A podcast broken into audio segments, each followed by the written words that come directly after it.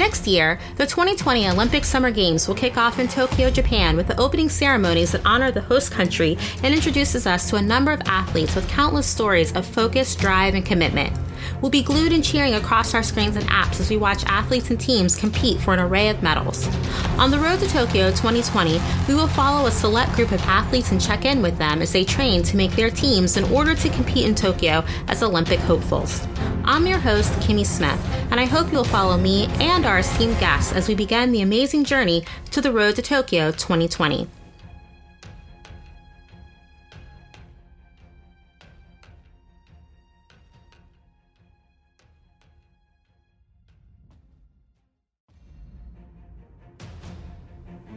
We all have our favorite sports, and track and field is definitely one of ours. We're excited to kick off our inaugural episode of The Road to Tokyo 2020 with Natasha Hastings, otherwise known as the 400-meter diva.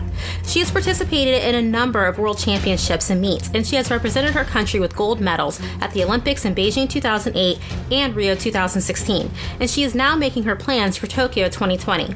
We find out about her drive and career on and off the track, as well as finding out more about her beauty line and her upcoming marriage to retired NFL athlete William Gay.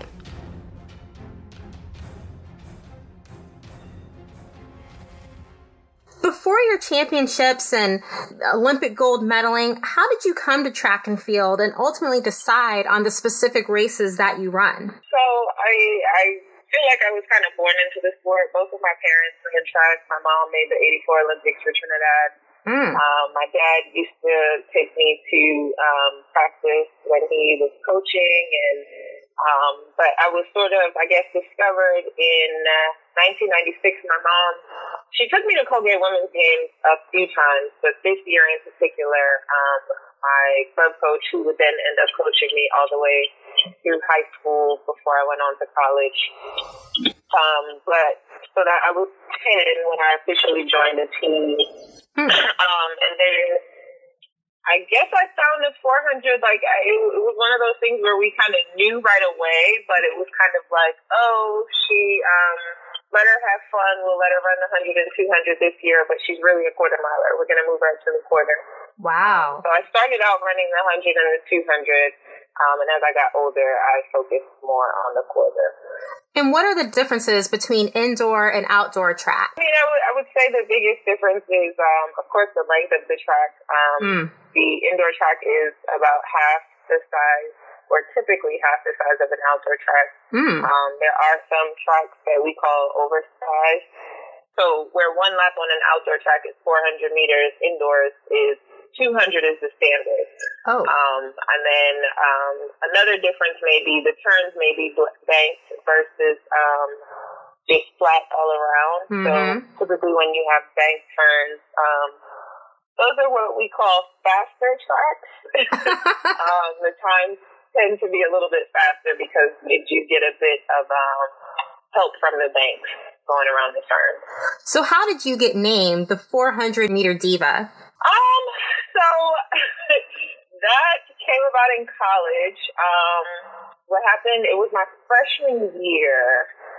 Yeah, I think it was my freshman year. I've told this story so many times I don't even remember. So it was my freshman year, we were going to Penn Relays, and you know, we had some media press to do, and my coach asked me to do this interview.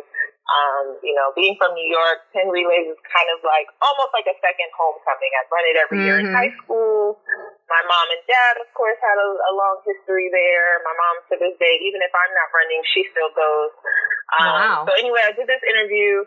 The journalist asked me what made me choose South Carolina.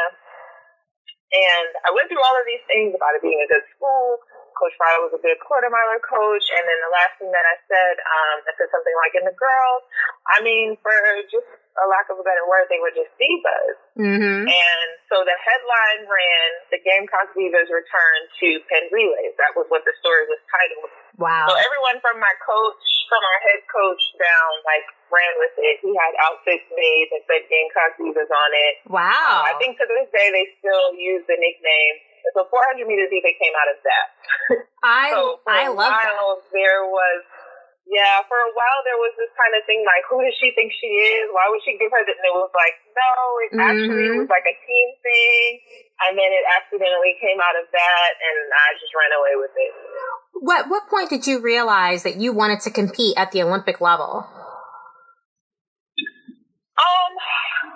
So that's kind of an interesting question, because I think when that year when I started running, 1996 was actually the year that the Olympics were here in Atlanta, or at least in the States, in Atlanta.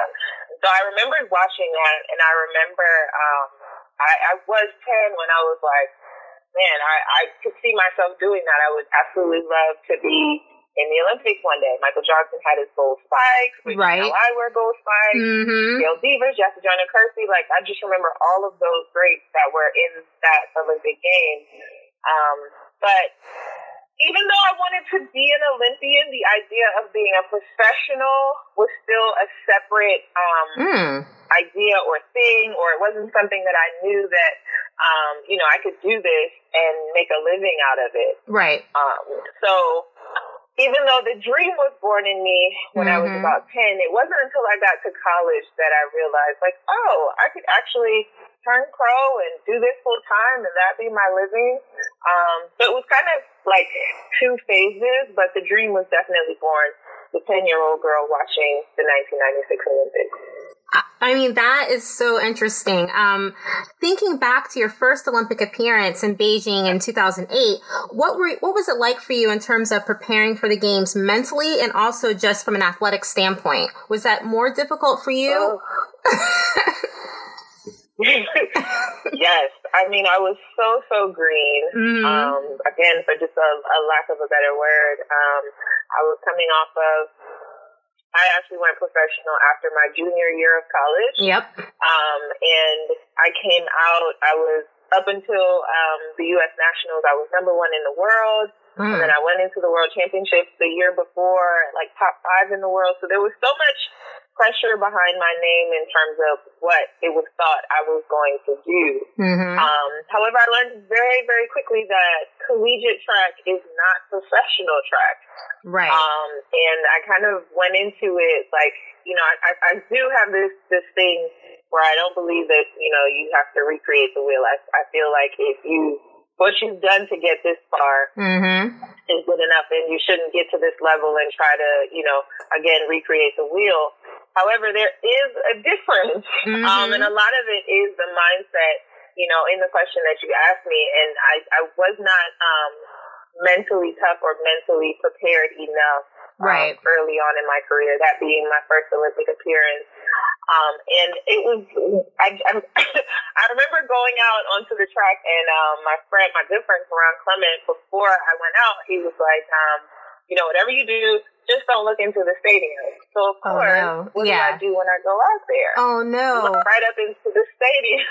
Oh, no. So, you know, even in that moment, I had to, like, pull it back together, you know, regather my focus and all of that. But I can definitely say, you know, having gone to the Olympics twice, my experience in 2008 was a totally different experience in 2016, and a lot of it being just maturing, as well as in 2016, I'm also now in that phase where I'm like, I'm blessed to do what I do, and who knows, you know, how long I'll be able to do this. So I'm even more so in a space where I want to take everything in. So like in 2008, I didn't experience the Olympics the way that I experienced it in 2016, if that makes sense. No, it totally makes sense. I was just kind of there like, okay, I'm here to compete, and that's that. 2016, I was like, yeah, I'm here to compete. I have a job to do. However, there's so many other things going on. My family's here. My friends are here. I'm going to cherish these moments. So there were, I mean, and I think that also came with my mental maturity, right? Right, and just exactly. Being aware that, you know, it's a blessing to be here, and these are moments to cherish. Well, a number of people watch the Olympics, and they don't realize that between Olympic appearances, you guys have a full schedule of training, competitions, and different things like that. As you're looking at 2020 for Tokyo, what competitions are you going to be involved in from now until the decision-making time for you to get on the team? Man, so I mean... That's right. I love that question, because it's like, when I get the question, like, so what do you do in between the Olympics? Mm-hmm. And it's like, oh my God, there's so much more than just the Olympics. Exactly. Actually, interestingly enough, although the Olympics is our, it's the pinnacle, it's the height of what we all aspire to get to in our sport, mm-hmm. we actually make the least amount of money in the Olympics yeah. than we do in any other, and I mean, maybe in an Olympic year overall, we probably do make more money, but, mm-hmm. You know, every year we have the Diamond League Series, which, you know, that's our premier meet that is based on a point system. And right now we're kind of going through some changes where, you know, they're trying to come up with a point system, something to make it more, I believe, more lucrative to get, like, some of the top tier athletes mm-hmm. to perform a little bit more often. Yeah. But yeah, we have a season every single year. So this 2019 is a world championship year being held in Doha. So nice. That's, of course, the focus this year. Yeah, and Doha is actually one of my favorite places to visit. So that's pretty exciting. Mm-hmm. I mean, I have the Diamond League Series. There's a typical indoor season, which I'm definitely not competing indoors this year. Mm-hmm. I don't know if I would next year. Just with my age, my knees, yep. I don't know if I can. I'm just kind of, you know, it's not that I can't do the things that I've done before. I just have to be a little bit more careful. Exactly. So I'm very mindful of that. But, you know, we have a full season, Olympic year or not. Exactly. Which is what one of the reasons why we came up with the Road to Tokyo 2020 was to impart on people, like, as athletes, you guys are doing a lot of stuff, and it's not just about podium to podium. There's a lot going on. And on our sister right. media house for Athleisure Mag, you know, we've interviewed tons of different Olympian athletes, and they're always talking about different things that are actually happening throughout their year. So we just really like to showcase these people are truly just killing it over all these different places. And yes, you see them in these cities, but you can watch them on various things throughout the year. So I just think that's so important. Right. Absolutely. Yeah.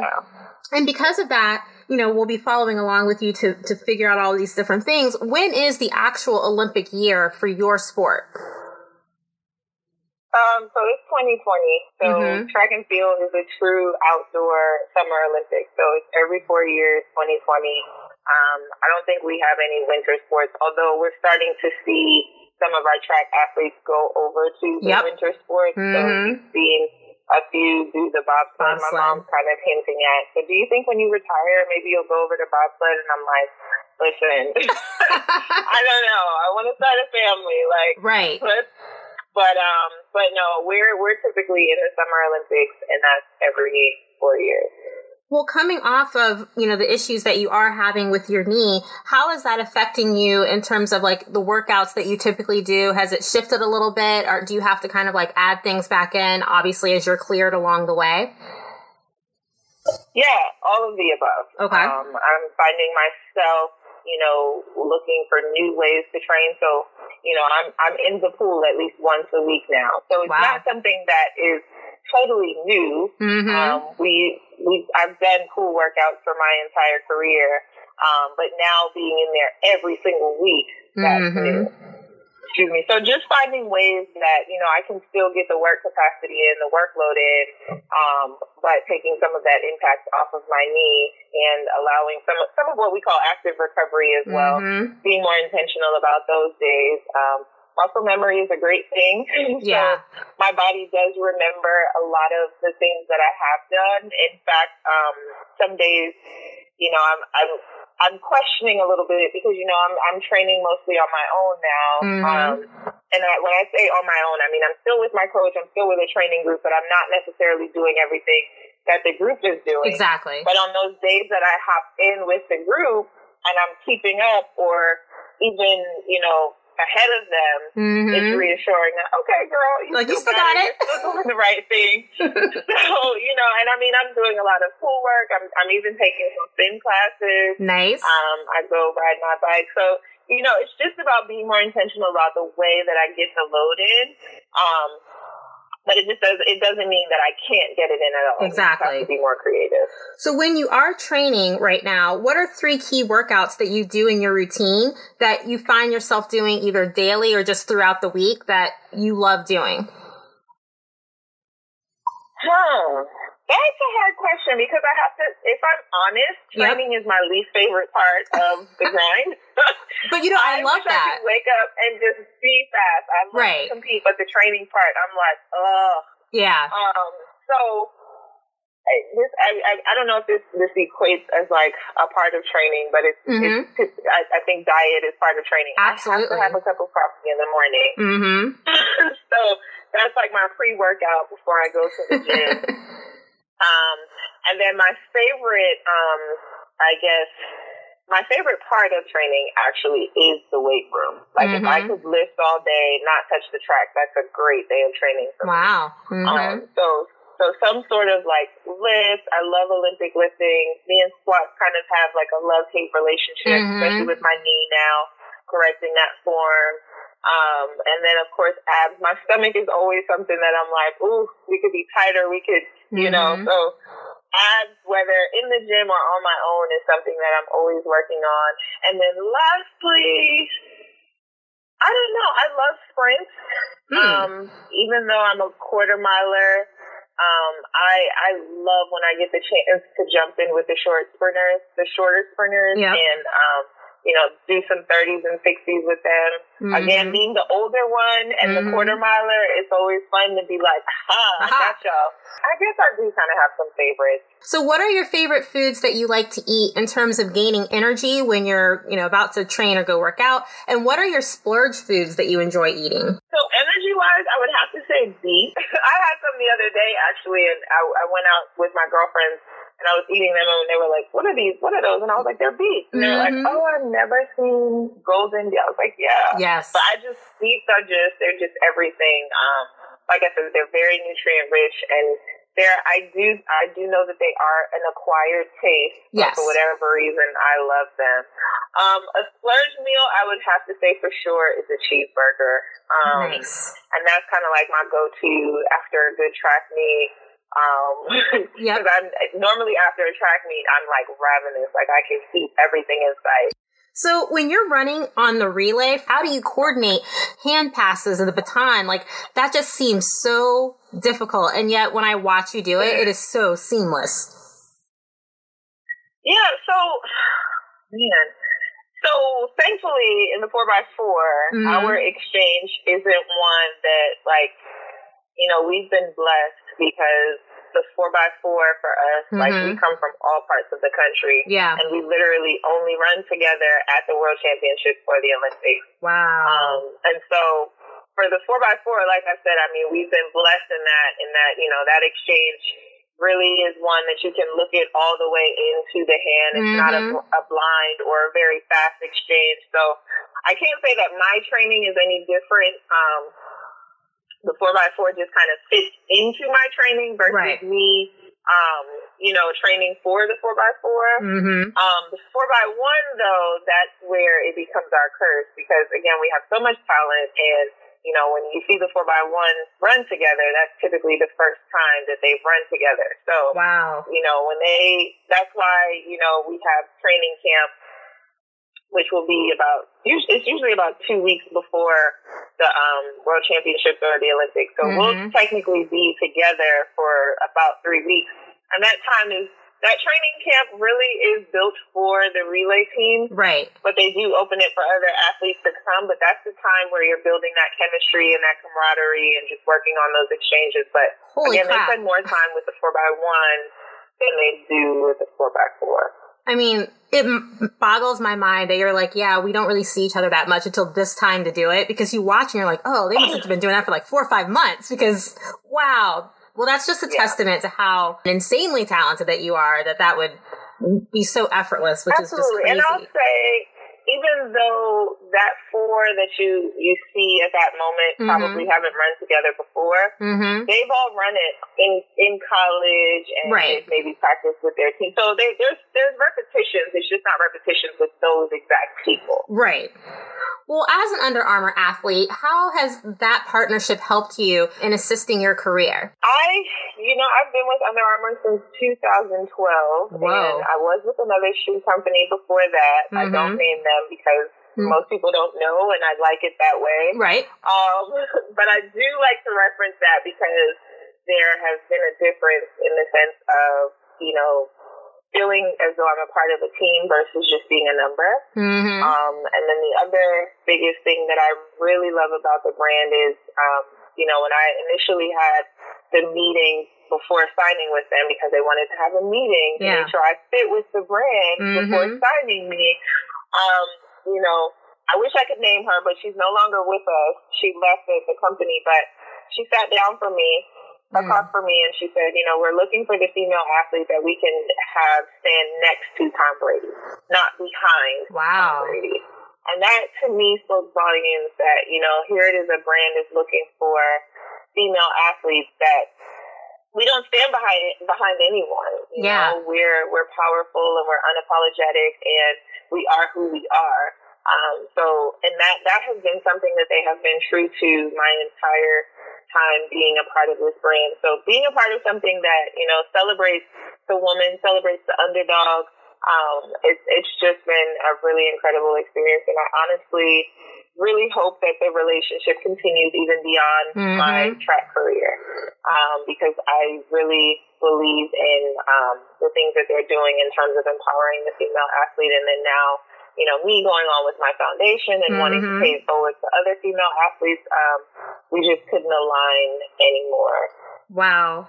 Well, one thing I love about you is you bring the glam to the track. What made you think of doing lashes and having this beauty line? Oh, you know, I don't know. It was kind of one of those things where it was like, duh, you know, like, just, I know I can't run for the rest of my life. And it's like, okay, what is your brand? What do you want to have ownership of? And, you know, lashes, lipstick, makeup, it was the kind of thing, it was the thing, first of all, as an athlete that I was criticized for at first. You know, when I came out and I had the lipstick on and the eyelashes, people would say, you know, well, maybe if you would focus more on your performance, you would be doing better than wearing this makeup. And it was like, first of all, it takes me 15 minutes to put my makeup on. If that 15 minutes is the reason why I had a bad race, we have much bigger problems than me wearing an eyelash. So then it became this thing where I was just like, you know, screw you, I'm going to do what makes me feel good about myself. And, you know, going back to my college coach, that was the thing with him too, you know. He used to always say, ladies, don't come downstairs to the track meet. Your hair's not done. You got some lip gloss on. Fellas, make sure your hair is cut and you look neat. Like our college coach, he was always about, you know, being a representation and, you know, coming from the Black community as well. He always wanted us to be positive influences and positive representation. So I was like, you know what? I don't have to fit into whatever it is that you feel like I should fit into as an athlete, whatever that box is that you've created. So I was like, okay, I need to start making money off of this, because people are asking me, what color am I wearing? Where did you get that from? So it was kind of like an aha duh moment, I would say. And I then now, you know, just looking across sports period, you know, I have to sit down and really work on my business plan, but I do want my brand to be sort of an athletic makeup brand, and that's why a lot of the names are reflective of track and field or myself. Exactly. So I do hope to, like, maybe have a Serena collection and name it, you know, name some things after her, that kind of thing, where as we branch out, you know, we incorporate more athletes and more athletic personalities in that way. But again, just busting through that norm of like what an athlete should be or look like, or you do you, be unapologetic about that and celebrate that. I love that. So what are your 3 must-have beauty items that you always have no matter what? So obviously lashes. Exactly. Lipstick. I always have a red lipstick with me. Now that I have lipstick in my collection, I'm like, okay, I have to get away from always wearing red. Thirdly, a good concealer. Ooh, nice, yes. I've been good about skincare. That's another thing that I'm big about. I'm actually sitting outside of my dermatologist's office right now for my next appointment. Nice, but, okay. I'm really good about skincare because, you know, you can pile on a bunch of makeup, but if your skin underneath that makeup is not good, your makeup isn't going to look good. So I can get away with a good concealer and be good. So tell us about the Natasha Hastings Foundation. It was a thing where, I thought about my experiences and some of the things that, I wish that I'd had along the way.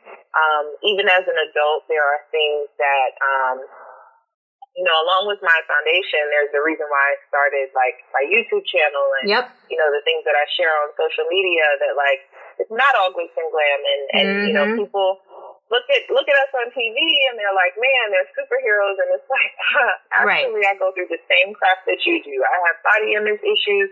There's some days I wake up and I don't know if I want to do this. I don't know if I'm going to make it. So being able to pay that forward to the next generation. There's so many things that I learned in my 20s that now I'm like, man, if I had known that when I was 15, what a difference would that have made, So the Natasha Hastings Foundation, our mission is to be a starting block for girls to become women of confidence in sport and life. So just opening doors for girls to see what sport can be. It's not just about track and field, but any sport. And, there's a statistic out there that something like 85% of the female CEOs out there play sports at some point in their life.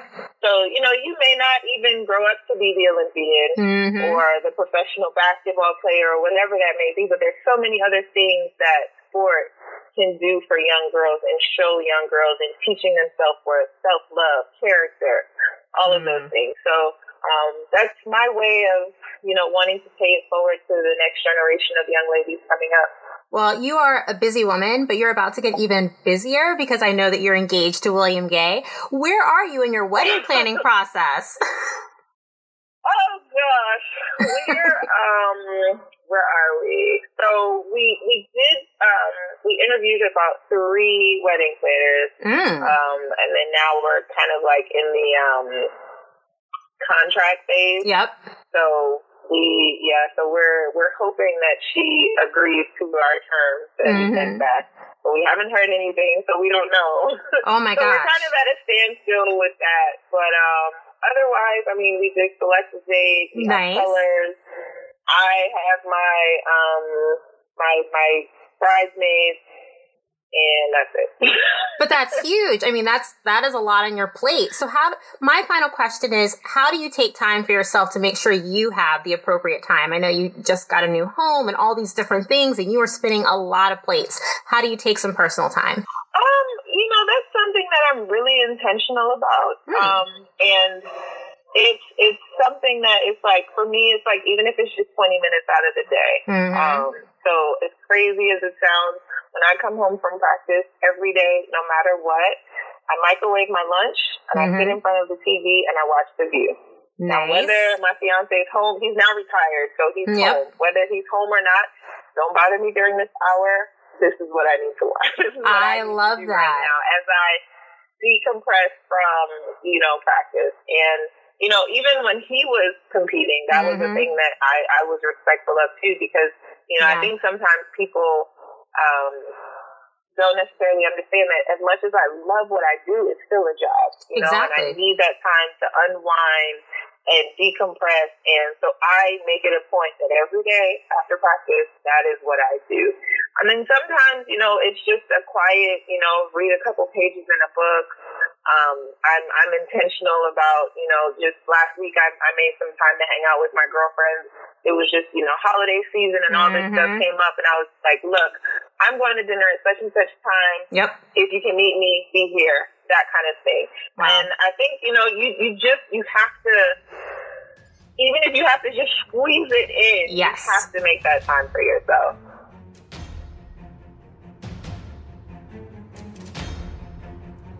Thanks for joining us for today's episode of The Road to Tokyo 2020. And as you count down the weeks to the Olympic Summer Games, we will continue to share the stories of these athletes. Make sure to follow us on your favorite podcast platform, including Apple Podcasts, Spotify, Google Play, SoundCloud, and Stitcher Premium.